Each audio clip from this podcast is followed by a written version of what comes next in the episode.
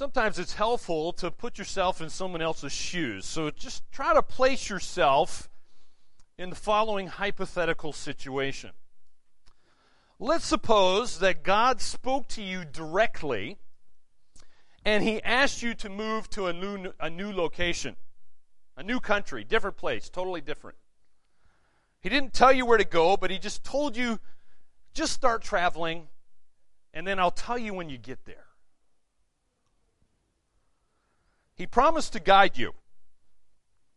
Let me ask you though, would you be willing to go if that happened to you? Could you trust God to provide for your needs? Of course, it's hard for any of us to know exactly what we would do until we're actually faced with a situation like that, but just it's kind of fun to consider hypothetical situations sometimes. Consider the possibility. See, many of you might immediately answer, well, hey, I'd have no trouble whatsoever trusting God to provide for me. However, a strong indication of what you would actually do in this very important situation is the degree to which you're already trusting God in, in the, the small areas of your life, so to speak, those small trials of your life that you went through this week. How did you do this week? Did you trust God in those things? Whatever your trials were this week? How'd you face the trials? Did you respond to them with fear and worry? Or did you have confidence in God's care for you? Knowing that a, a good God and a great God's watching over you, He knows and He's caring and taking care of you. Well, today we're going to actually look at a guy, a man here, whose reaction to the, the most difficult situations of life, well, for him, it was actually characterized by faith in God. He had faith in God. He had this assurance that Hebrews 11, verse 1 talks about. He had this, this conviction, this, this settled assurance in his life that God was in control. And this man had, has much to teach us, by the way, about faith if we only had the ears to listen. And of course, we're gonna today we're gonna look at a man the Bible calls Abraham. God changed his name to Abraham. He was the called the father of many nations. So let's see what the words of the living God have to say for us today from Hebrews 11. We're going to start in verse 8. Verse 8. By the way, if you want to learn more about this man Abraham, you read the first book in your Bible, uh, starting from about chapter 12 on to about chapter 25. But uh, Hebrews 11, verse 8 says, By faith, Abraham obeyed when he was called to go out to a place that he was to receive as an inheritance. And he went out not knowing where he was going. By faith, he went to live in the land of promise, as in a foreign land, living in tents with Isaac and Jacob, heirs with him of the same promise. For he was looking forward to the city that has foundations whose designer and builder is God. And then it tells us about Abraham's wife here in verse 11. By faith, Sarah herself received power to conceive, even when she was past the age, since she considered him faithful who had promised. Therefore, from one man, and him as good as dead, were born descendants as many as the stars of heaven and as many as the innumerable grains of, grains of sand by the seashore. These all died in faith, not having received the things promised, but having seen them and greeted them from afar, and having acknowledged that they were strangers and exiles on the earth. For people who speak thus make it clear that they are seeking a homeland. If they had been thinking of that land from which they had gone out, they would have had opportunity to return. But as it is, they desire a better country, that is, a heavenly one. Therefore, God is not ashamed to be called their God, for he has prepared for them a city. By faith, Abraham, when he was tested, offered up Isaac And he who had received the promises was in the act of offering up his only son, of whom it was said, Through Isaac shall your offspring be named. He considered that God was able even to raise him from the dead, from which, figuratively speaking, he did receive him back. We'll stop there for today. Today, our focus is going to be upon, upon this family that's mentioned here, the, the father of Israel, called Abraham, and then his wife, Sarah. So I propose to you today from this text that God wants you to do something. As with all text of Scripture, it, it's all inspired of God, all profitable here. So, what do we do with this? Well, here it is. It's on the screen that God wants you to imitate the faith of Abraham and Sarah. Of course, don't imitate the bad stuff, just the faith that's mentioned here in regard to Abraham and Sarah. So, let's first of all, let's take a look at what Abraham's or Abraham's faith did. See, if you have a belief in God, it causes you to obey God. It causes you to do some things. And that's what we see going on here. Two, two main events in which the actions of Abraham's faith are highlighted here. Notice number one, in verse 8, it says that Abraham left his home. Abraham left his home. Now, he was living there down in Ur. That's kind of in the Mesopotamia area of the world, uh, there in the Middle East. It's a wonderful place.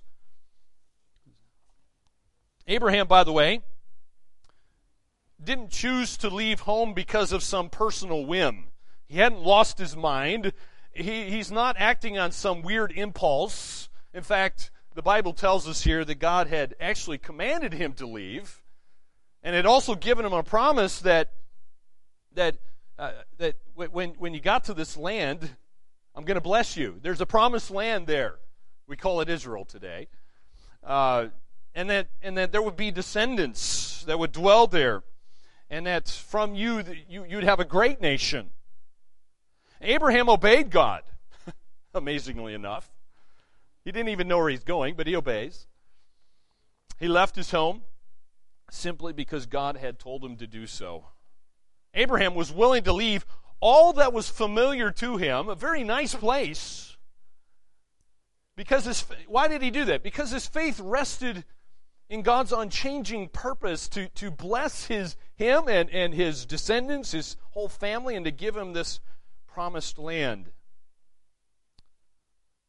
And so, as Abraham sojourned, the Bible, notice it says, he lived in tents. And he lived in tents because he had no permanent earthly dwelling place. He's looking for a city that actually had foundations, unlike his tent. Right? Any of you ever set up a tent? Right? Did any of you actually build a foundation for the tent before you set the tent up? No, we don't do that. Because the tent isn't permanent. It's not meant to be permanent. But Abraham's living in tents but he has his vision, his mind and his heart is set on something that does have foundations, and notice the text says it's built by God. See, here's the thing. If you if you live in a tent, you're not going to sink your roots too deeply in that spot that you're you're currently residing there in that tent because you know it's you're you're going to move. It's not something that's permanent. You're going to go to some different location. And even so, Abraham had his attention fixed on heaven. And therefore, he refused to sink his roots too deeply into this world. Well, an eternal perspective acquired from God's Word is essential as uh, for any consistent and persevering Christian life. For me, a great picture of this is offered by John Bunyan when he wrote the, the great allegory called The Pilgrim's Progress. Bunyan's hero in that story is named Christian.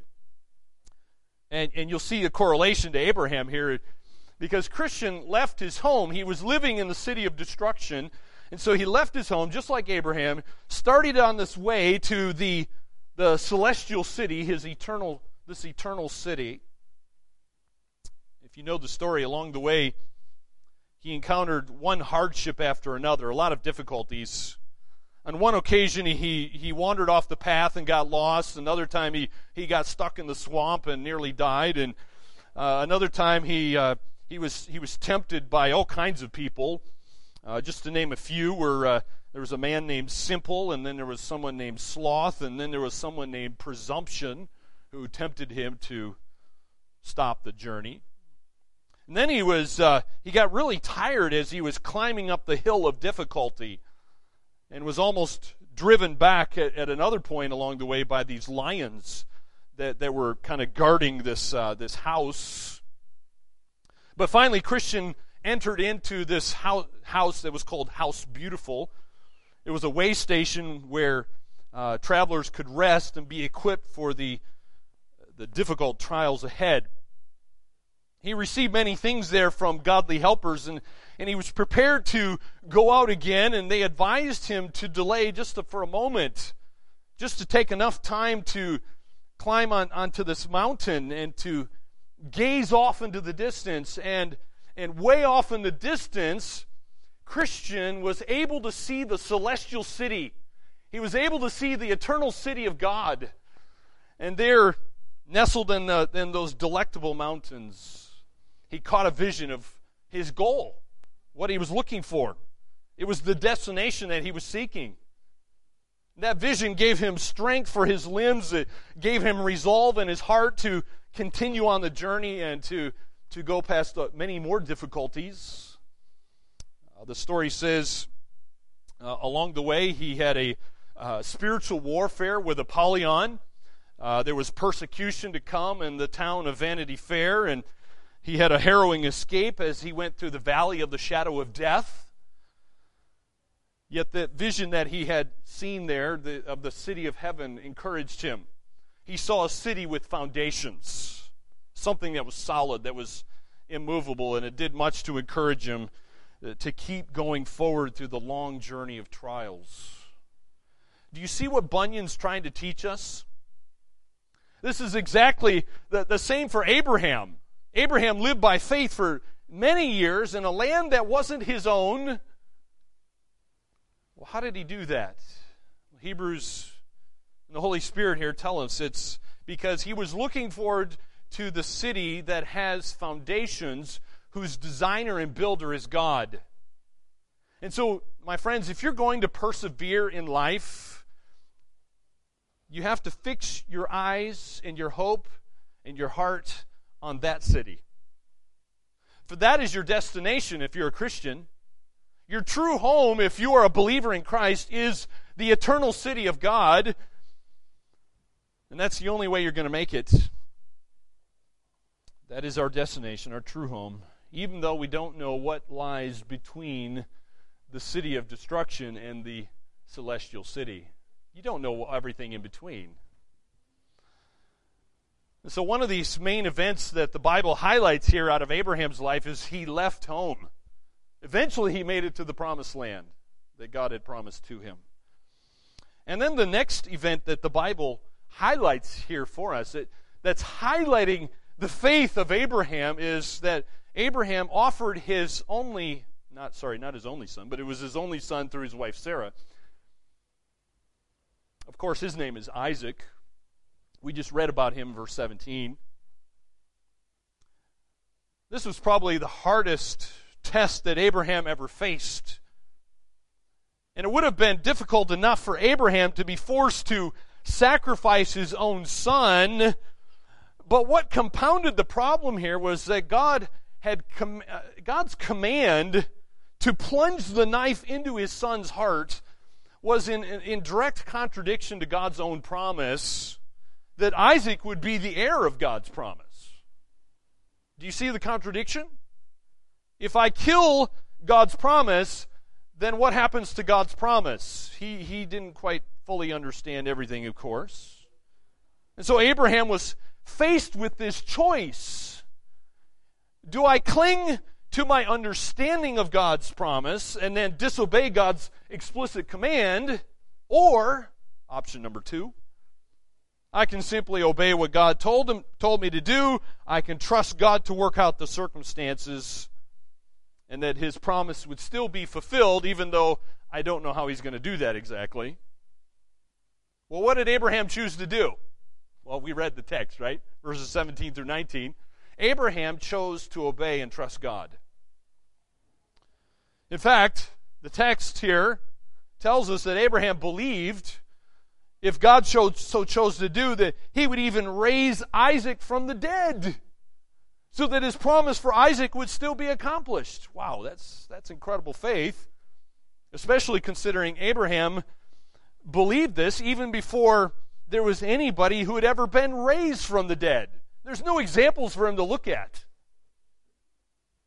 I mean, this is way before Jesus' time, before Jesus ever arose from the grave. And so here again, we see Abraham's unflinching faith in the unchanging purposes of God. And through his personal communion, he knew that God was immutable. That's a big theological word that just means that when you, when, when you see God's immutable, it means he's unchanging. He's unchangeable. He can't change, okay?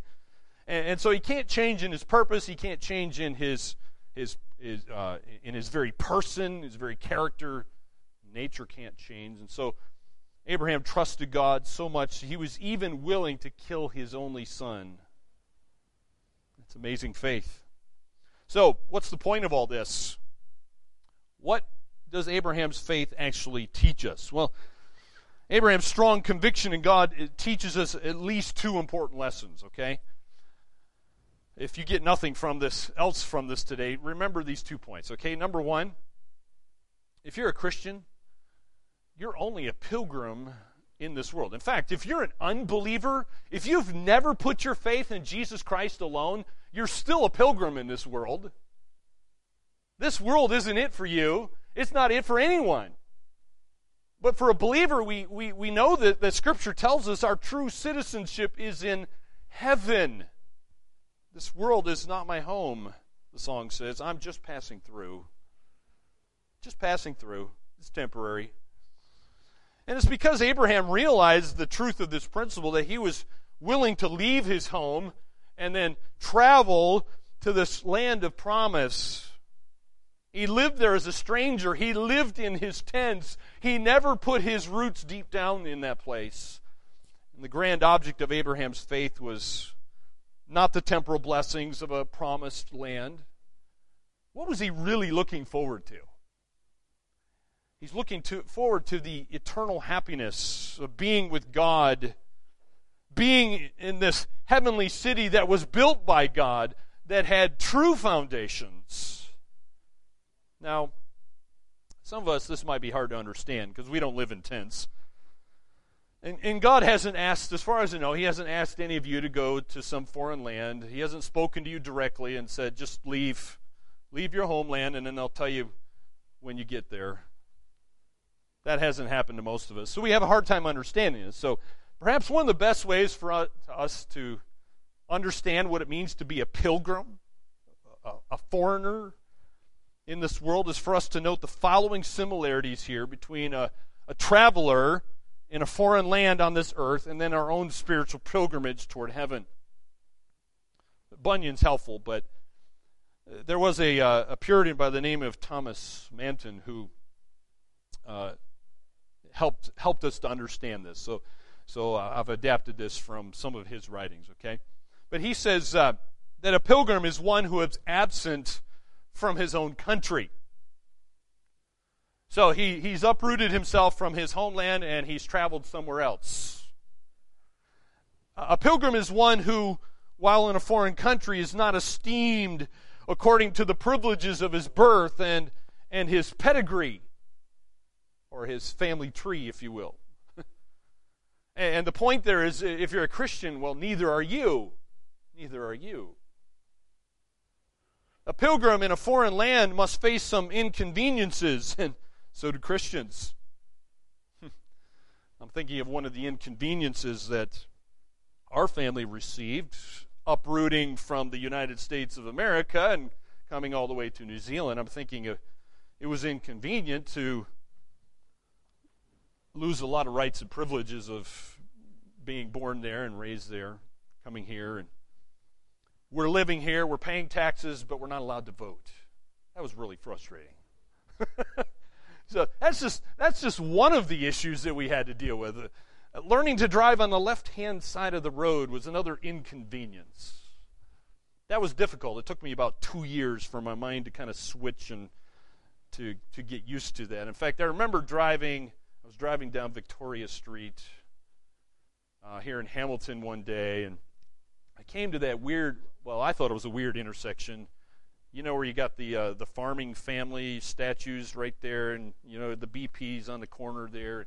Anyway, I remember going to that corner there, and I and uh, the light turns green, and then I just pulled out over the into the street and right into the right hand lane. And there were some cars coming directly at me, and I'm and I'm like, you you idiots, get, get on your side of the road. And I'm like, oh, I'm the idiot who's on the wrong side of the road you know, there's all kinds of things that foreigners have to deal with that, that are different. You, you go to a different country that you have to deal with those things. They're inconvenient. A pilgrim is grateful for the smallest favor, and so should we be content with whatever God chooses to bestow upon us.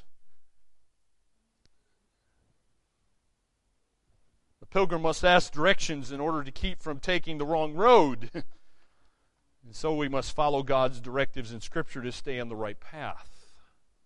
God says His Word is like a lamp to our, to our feet, a light to our path. We need that. And a pilgrim's heart is always in his homeland. And so is so that's the way it is for every saint. Where's the heart belong? It belongs in heaven. And so in order to illustrate the fundamental differences that exist between spiritual pilgrims and those who call this earth their home. Uh, again, I want to take a little excerpt from the Pilgrim's Progress concerning the reasons that the the people in the in the town called Vanity Fair, which by the way represents the world, uh, what, what they did to to Christian, they they laughed at him when when he comes into Vanity Fair, and they anybody who would travel through and not take note of them, they would laugh at. So here's here's these Christian travelers going to the celestial city, going toward the heavenly city. The people of Vanity Fair laughed at them. And here's what uh, Bunyan uh, says. He says, first of all, that the why are they laughing? Why, why are they giving difficulty to Christian? Well, the book says that the pilgrims' clothes were very different from the traders of Vanity Fair. They looked different. And so the people of the fair w- would uh, gaze upon the pilgrims, and some said they were fools, and some said they were outlandish men. Another thing that the book mentions is they they wondered at their speech. So it's not just their clothes were different, the, what they said was different. Few could understand what they said, and they naturally spoke the language of Canaan, which in the Bible, Canaan represents the world. And so, as they were attempting to walk through Vanity Fair, they seemed barbarians to each other. The city traders thought, man, these people are weird. They're different from us. Uh, the third thing the book mentions is that uh, that which did not amuse the merchandisers was to these pilgrims, it, it, it, was that the pilgrims didn't care to even look at the, the goods that they were trying to sell. They thought that was weird. And, if they called upon them to come and to, to buy, Christian and, and his companion would they would put their fingers in their ears and they would cry, Turn away eyes from beholding vanity and look upwards. the point being, it signified that their trade wasn't on this earth, their trade was really in heaven. Bunyan understood these points. Bunyan was thrown in prison for 12 years because he refused to stop preaching the good news of Jesus Christ. And that illustration there is, is helpful, I think. It shows the heart of a pilgrim. It shows the heart of a pilgrim. Pilgrim's different. He's just passing through, not setting his roots there. So that's the first point we can learn from the faith of Abraham. Number two, what else can we learn is that the strength of our faith is revealed in the extent to which we are willing to sacrifice. How much are you willing to sacrifice? Well, we know that Abraham had a really strong faith in God. How do we know that? Because he's willing to sacrifice even his most prized possession for God and still believe that God would somehow ultimately use it for his good. In other words, we learn that from Abraham's example here that the strength of her faith is in proportion proportion, sorry, to the severity of the trial through through which it enables us to even pass through. And so I ask you, my friend, what about your faith? What about your faith? Does your life reveal that your faith in God is similar to Abraham's faith? Is your attitude toward this world and the, the world to come similar to Abraham's? And does your faith stand the test? Well, look to Abraham's example to see that such a strong faith in God is possible. And so be encouraged to keep on believing God through the most difficult trials and temptations of your earthly pilgrimage, knowing that when He has tried you, the Bible says you will come forth as gold.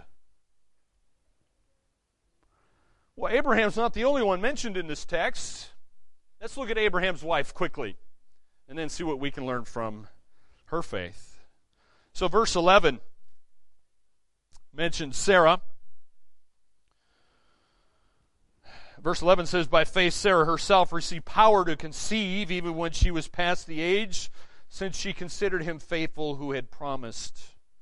Therefore, from one man, and him as good as dead, were born descendants, as many as the stars of heaven, and as many as the innumerable grains of sand by the seashore.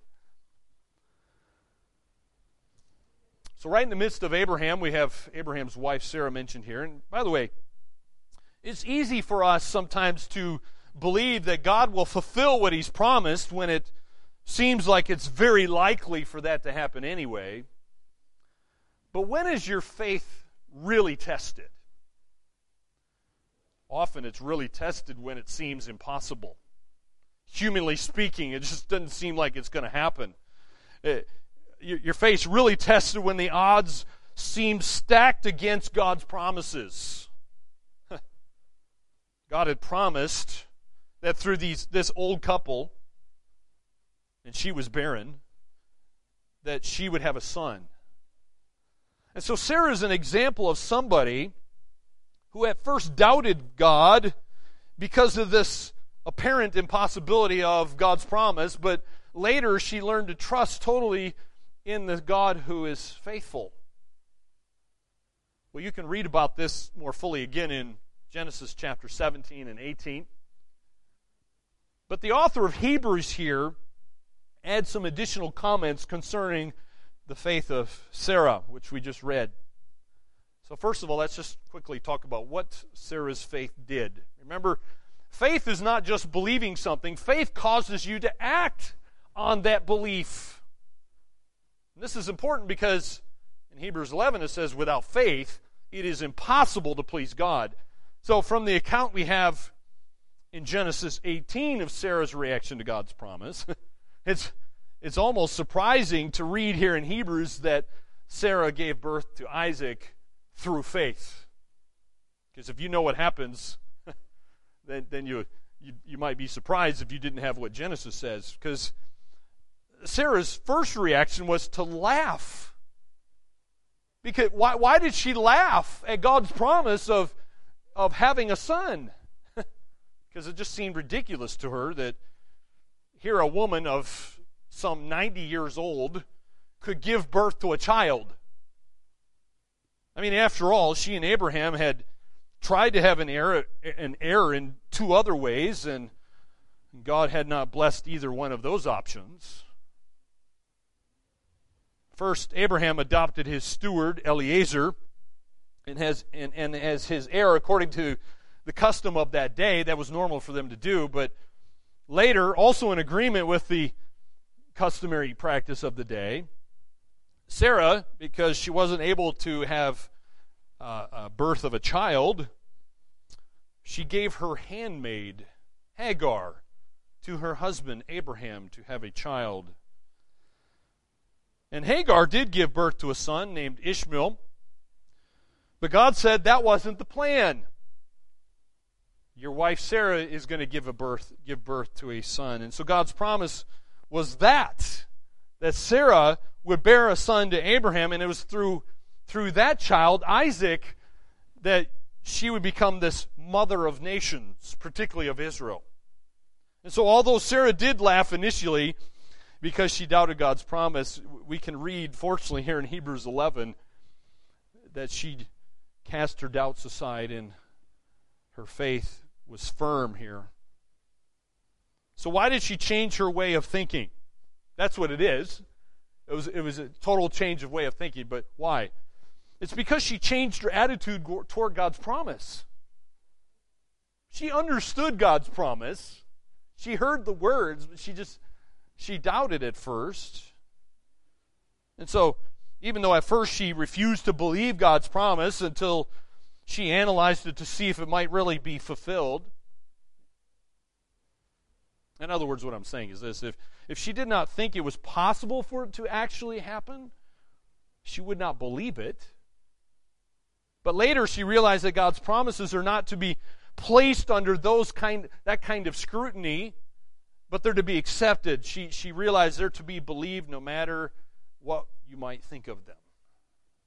And the reason she changed her attitude toward God's promises is she changed her view of God. Do you see how that works? Your theology, your theology is always going to drive your methodology. In other words, what you believe, you're going to live that out. What you believe about God is going to come to be. So previously, she had thought of him as someone who might not be able to overcome these obstacles might not be able to do what he had said he's going to do. But not, notice the text now says that she judged God faithful who had promised. So now God goes from being unfaithful, oh, oh, God's faithful. I can believe that. She believed in a God who could be trusted to be faithful and true to every promise. And it didn't matter what hindrances were in the way, what difficulties or obstacles might seem to be in the way. She's overlooking those and looking at the God who can overcome them. So, what do we learn from Sarah's faith? What does Sarah's faith teach us? Number one, that God controls every circumstances in our lives. Yes, you heard that right. Every circumstance in your life. And although the birth of a child seems to be just according to natural processes, who's ultimately in control of every child's birth? God. God's the one who made Sarah barren in the first place. God's the one who opened Sarah's womb to give to, to, to bear a child at 90 years old. Abraham's 100 years old. He's not able to have children either, but God's it's amazing God's doing all this and God's in control both when Sarah's young and can't bear children, and he's, he's in control when they're old and able and, and now giving birth to a son named Isaac. And Sarah finally came to, to realization that God's in control of her life and that he could do as he pleased with her according to his timetable, not hers. Her responsibility is what? To submit. To submit to God's sovereignty and rule in her life. And so I ask you, how are you doing? are you submitting to God's control in your life? Or do you find yourself constantly complaining about your circumstances? Or questioning if God is able to do what he said he would do? Well, that'll reveal a lot of what do you really believe about God? Do you believe that God is in control of all the circumstances of your life? If you don't believe that, you need, you need to change your theology of who God is. Because God is a God who is sovereign, who does reign supreme over all of his creation. The second thing we learn from Sarah's faith here is there's nothing too difficult for God to accomplish. God made Sarah, God made Sarah's womb, God makes every child. And the question we find in the Bible is anything too hard for the Lord? That's a rhetorical question. The answer is, of course, there isn't.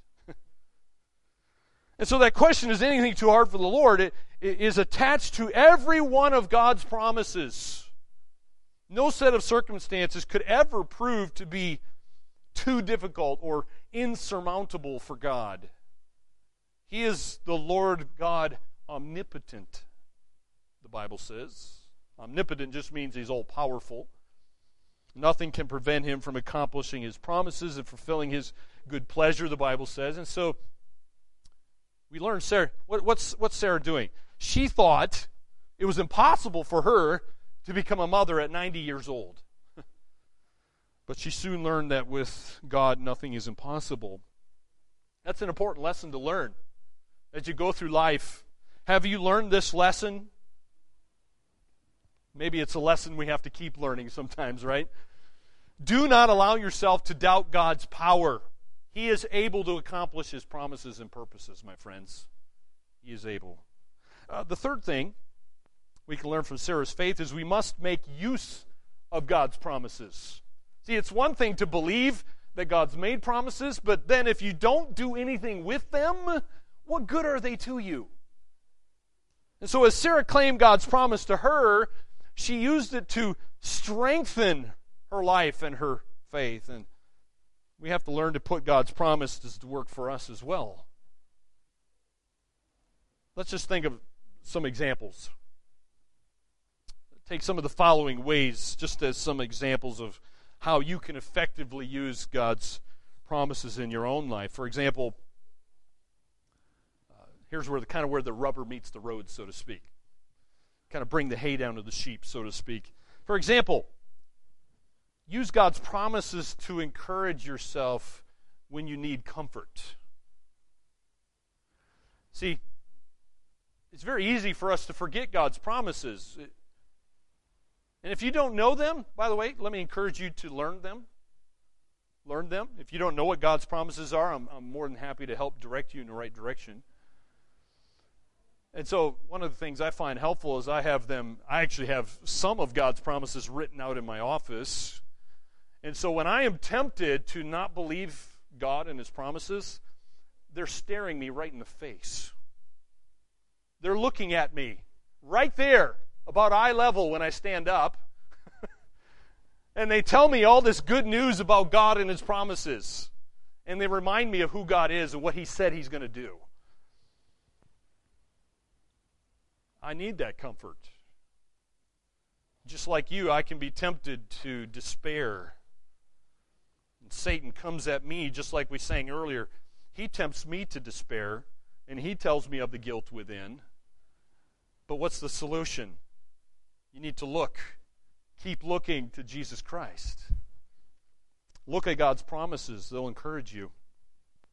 Here's something else use God's promises to remind you of your eternal possessions. You have an, an eternal inheritance if you're a believer.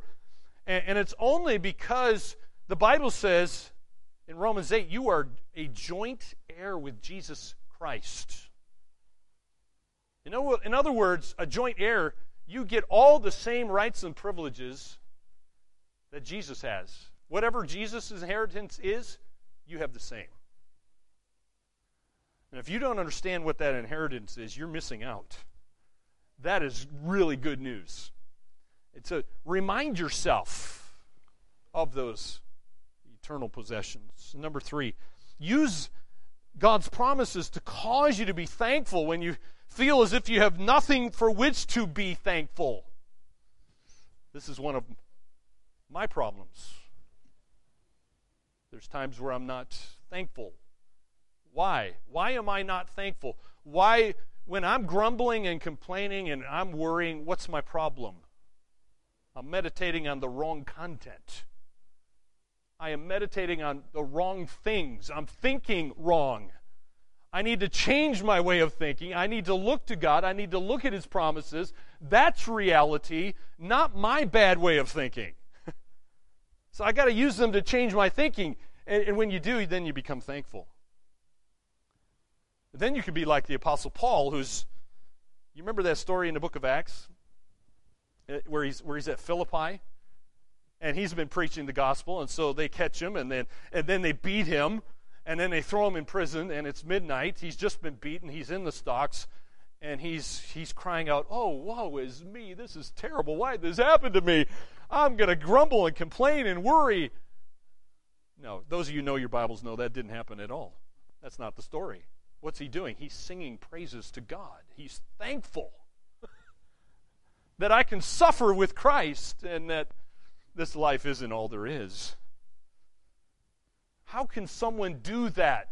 It's because they're not looking at the here and now, are they? There, there's something more and bigger and better, isn't there? Another thing to consider is use God's promises to give you confidence in bringing your petitions to God in prayer. Do you really believe that there is a God who hears your prayers? I can go to God 24 hours a day, seven days a week. He's never on holiday, He's never sleeping. And the only time He will turn me off is when I regard sin in my heart. Then He turns me off. He won't listen to me then. But the rest of the time, He's hearing me. It's the same for every Christian. That's good news. I have confidence because my great high priest, Jesus Christ, I, I, as I pray, I'm going through him to my heavenly Father. And I know he hears. Those are great promises. Another one to consider is use God's promises to motivate you yourself to obedience. If you have a hard time obeying, it, it, you might have a motivation issue. You need to be motivated. One of the things that's going to motivate you is God's promises. Certainly motivated Abraham. He did some pretty radical stuff, didn't he? Leaving his home, nearly plunged a knife through his son's heart. That's pretty radical. What would cause someone to do that? He's motivated to obey God because of God's promises. So I ask, what are you expecting from God's promises? Is it just things that appear to be likely to happen? Or are you trusting God to supply everything He said He would do? what are you believing in? What are you trusting? How large is your container that you're bringing before God, if you will? Right? Uh, yeah. Are you just bringing a little one, expecting, well, you know, God might fill up this little thing? Or are you bringing the biggest thing that you have, saying, God, fill it? what, what do you believe about your God? Well, may God enable us to have faith in his purposes like Abraham did and have faith in his promises as Sarah did. Let's pray. Heavenly Father, we're thankful that you are a God who is worthy of all worship and praise and worthy to be trusted because you are a faithful God. What you say you're going to do, you always do. What you say you're not going to do, you don't do. You fulfill your promises. We've seen it over and over again through, through your holy word here in people like Abraham and Sarah. Give us faith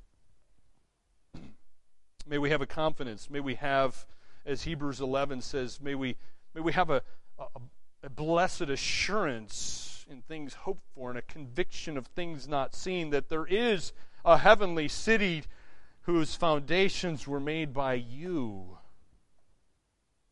May that be so real to us that we live like it is real. So give us that faith. Enable us to believe. In Jesus' name we pray. Amen.